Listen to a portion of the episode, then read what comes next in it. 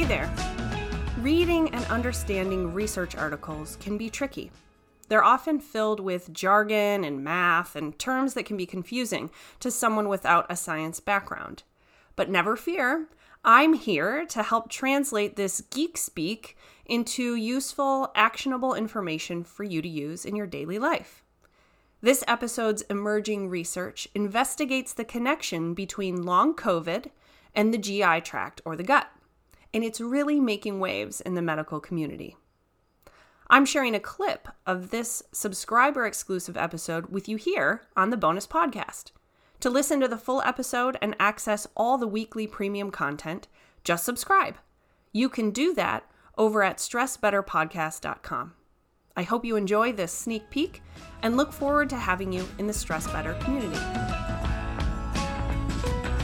So, in this article, the authors start by establishing that COVID impacts multiple organ systems beyond the respiratory tract, and that 11 to 18% of folks with COVID have GI or gastrointestinal symptoms.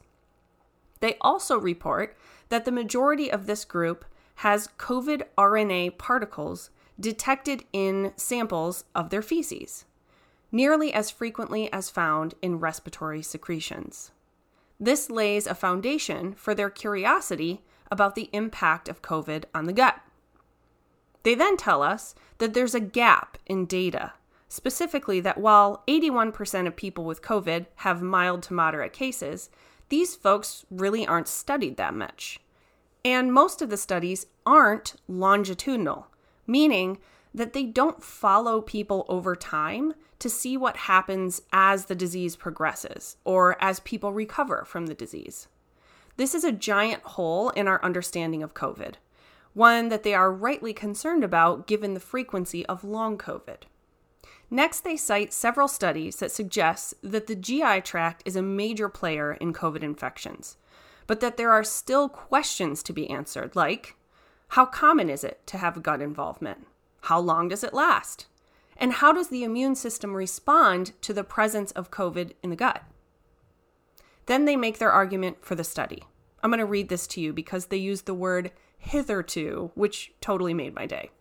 Quote Furthermore, prolonged presence of SARS CoV 2 in the GI tissue may also have an impact on the hitherto mysterious phenomenon of post acute sequelae of SARS CoV 2 infection, also known as PASC or PASC, or quote unquote long COVID, where individuals suffer from an unusual constellation of symptoms even after recovery from the respiratory infection.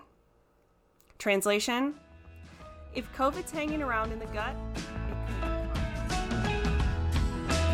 Thanks for listening. To listen to the full episode, go to stressbetterpodcast.com and subscribe today. To those of you who have chosen to join the Stress Better community, thank you for supporting our work.